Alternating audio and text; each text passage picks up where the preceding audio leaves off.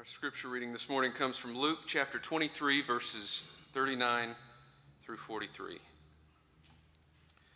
One of the criminals who were hanged there kept deriding him and saying, Are you not the Messiah? Save yourself and us. But the other rebuked him, saying, Do you not fear God, since you are under the same sentence of condemnation? And we indeed have been condemned justly, for we are getting what we deserve for our deeds. But this man has done nothing wrong. Then he said, Jesus, remember me when you come into your kingdom. And he replied, Truly I tell you, today you will be with me in paradise. This is the word of God for the people of God. Thanks be to God. This morning, I want to continue a series of sermons titled Were You There? Again, my purpose is to help us gain, hopefully, a deeper insight, or at least a different insight, maybe, into the suffering and death of our Lord and Savior, Jesus Christ. I hope to accomplish this by viewing the events on and at Calvary through the eyes of some of the folk who were there, who witnessed things up close. Two weeks ago, I chose the Roman centurion who was in charge of the execution detail on that Friday. We named him Marcus. We don't know exactly what his name was. And then last week we talked about one who was forced to carry the crossbar for Jesus, Simon of Cyrene. And this week I've chosen one of the criminals, one of the thieves, and we're going to talk about what that means. He'll share with us in his letter why he was referred to as a thief. One of the thieves who was crucified along with Jesus. Except for his compatriot in crime, everybody else looked at things from the ground up. But this guy looked at things on the level, so to speak, where Jesus was being crucified as well. The letter is addressed to Newnan, First United Methodist Church, 33 Greenville Street, Newnan, Georgia 30263. And he begins his letter Dear sisters and brothers in Christ, greetings from Demas, a thief, a rabble rouser, a zealot. I know that you're not interested in long letters, but I also feel a need to begin at the beginning born on the poor side of town, so to speak, on the outskirts of Jerusalem, the mother city. We were outside the walls. The seventh of eight young'uns. I never knew my father. I was raised by the backside of my mother's hand when she bothered to come home, and when she did, she was often angry and ragged and inebriated. Most of the time, I was on my own, and I spent a lot of time just trying to scare things up, something to eat. On rare occasions, I would pick up a coin or two doing some odd jobs around. But most folks didn't want to hire me. I didn't exactly have the appearance of a kid who might show up on the front of a Dillard's ad in your Sunday morning newspaper. So I learned to steal, small stuff at first. Cluster of fruit from a street vendor or a coin that someone happened to leave lying around. I was getting pretty good at it. The only thing I was ever any good at except learning to hate. Hatred. I was learning to hate with the best of them or the worst of them with my teenage years approaching rapidly, I left home, such as it never was. And I struck out on my own. I lived in alleys and streets and often slept in abandoned buildings and continued to support myself doing what I did best stealing and also getting mixed up with a gang, a group of rebels, a group of zealots who made my hating look very amateurish. The gang was dagger carriers or tor- torch throwers or zealots was the term they often used to describe them. And a lot of us lived in caves alongside major roads. And the only way we had to make a living, so to speak, was by robbing folks who passed back and forth on the road. Zealotry, insurrection, rabble rousing doesn't pay so well. So we had to rob folks, we had to take from others. And some of you may remember a story that you've heard a time or two the story of the Good Samaritan, the road that went down from Jerusalem to Jericho. And along the side of that road, there were caves. And we lived in those caves, and we came out, and we would often rob the folks who were moving up and down that road. So we came to be known as thieves. Though thievery was not our main occupation, we were zealots. We were enemies of the empire, the Roman Empire, and we struck out every chance we got to do them harm and do them damage. At this point, my story becomes like so many others back in my day. My stealing skyrocketed, my, my hatred skyrocketed, and along with it, my carelessness, and I got caught. Justice was not always just in my day, but it was always swift and it was very certain. The trial was held immediately.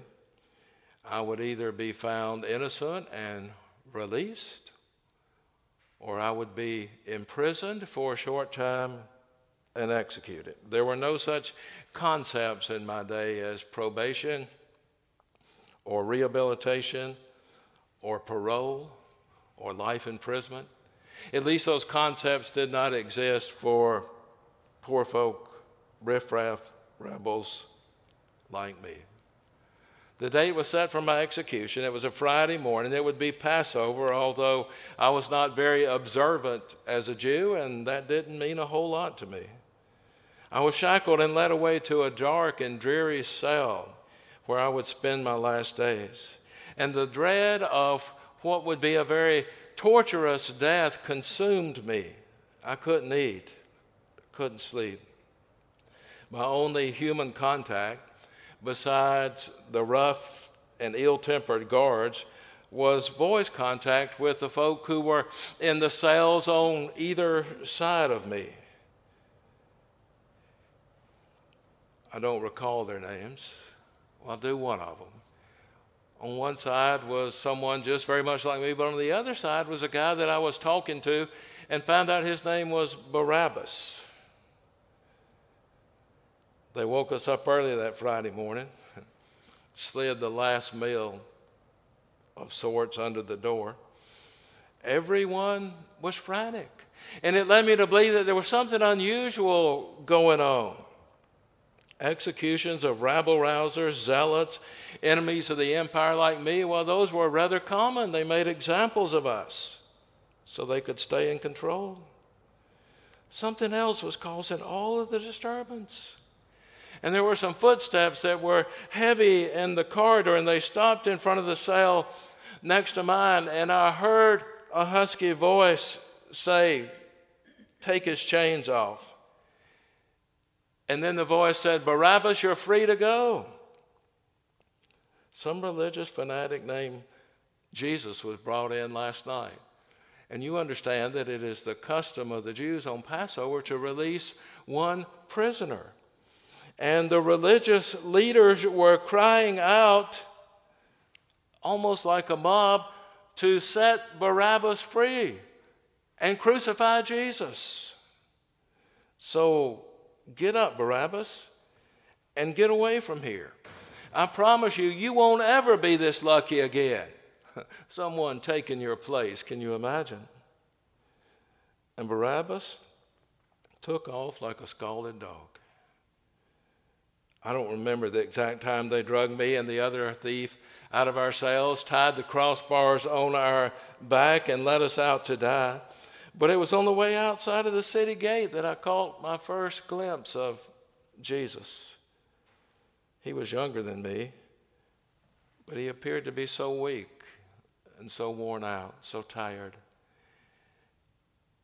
I didn't realize at first that he had been scourged, he had been beaten with a cruel whip, and he had bled. And he kept stumbling and he kept falling. And someone had to be recruited to carry the crossbar for him. It was nearly noon when our solemn processional reached Golgotha, the place of the skull. It's unmistakable if you've ever seen it. And we were crucified. My words are inadequate to describe the pain, to go into the gory details would not bless you or me. So there I hung with the others, hoping that death would not be slow in coming. I was ready to give it up. The crowd, which consisted of more than the usual morbid curiosity seekers, you know, the kind of folks who turn out for these sort of things. Why, I, I don't know. Their words were loud and their words were hateful and directed mostly at Jesus. If you're the Son of God, save yourself. Come down from the cross. You saved others. Why can't you help yourself? and the enemy of the empire on the cross on the other side of Jesus joined the crowd and began to shout, Save yourself, Jesus. Save us in the process. If you are who you say you are, are you not the Christ, the anointed one? Before I realized what was going on, and the pain was, was so intense, I was reprimanding that other thief that other zealot, Do you not fear God, since you are under the same sentence of condemnation, and we indeed justly? For we are receiving the due reward of our deeds. But this man has done nothing wrong. I had heard of Jesus prior to all the chaos of the last two days. Most everybody around our part of the world had, had heard of Jesus. He sure seemed to be different. Maybe it was all that stuff he said about having come to seek and to save the lost, about calling sinners, not good folks, to repentance, about the way he identified with the hungry and the naked and the poor and the sick and the imprisoned. And then doing just that, doing good everywhere he went. What if he really meant it? What if this broken, wounded man hanging there between us, between two zealots, really was the Son of God? Something deep inside of me began to stir like nothing I had seen or experienced or felt before, confirming my suspicions. It's if a voice were saying, Call on him while you still got a breath left in you. And I did. Jesus, remember me when you come into your kingdom.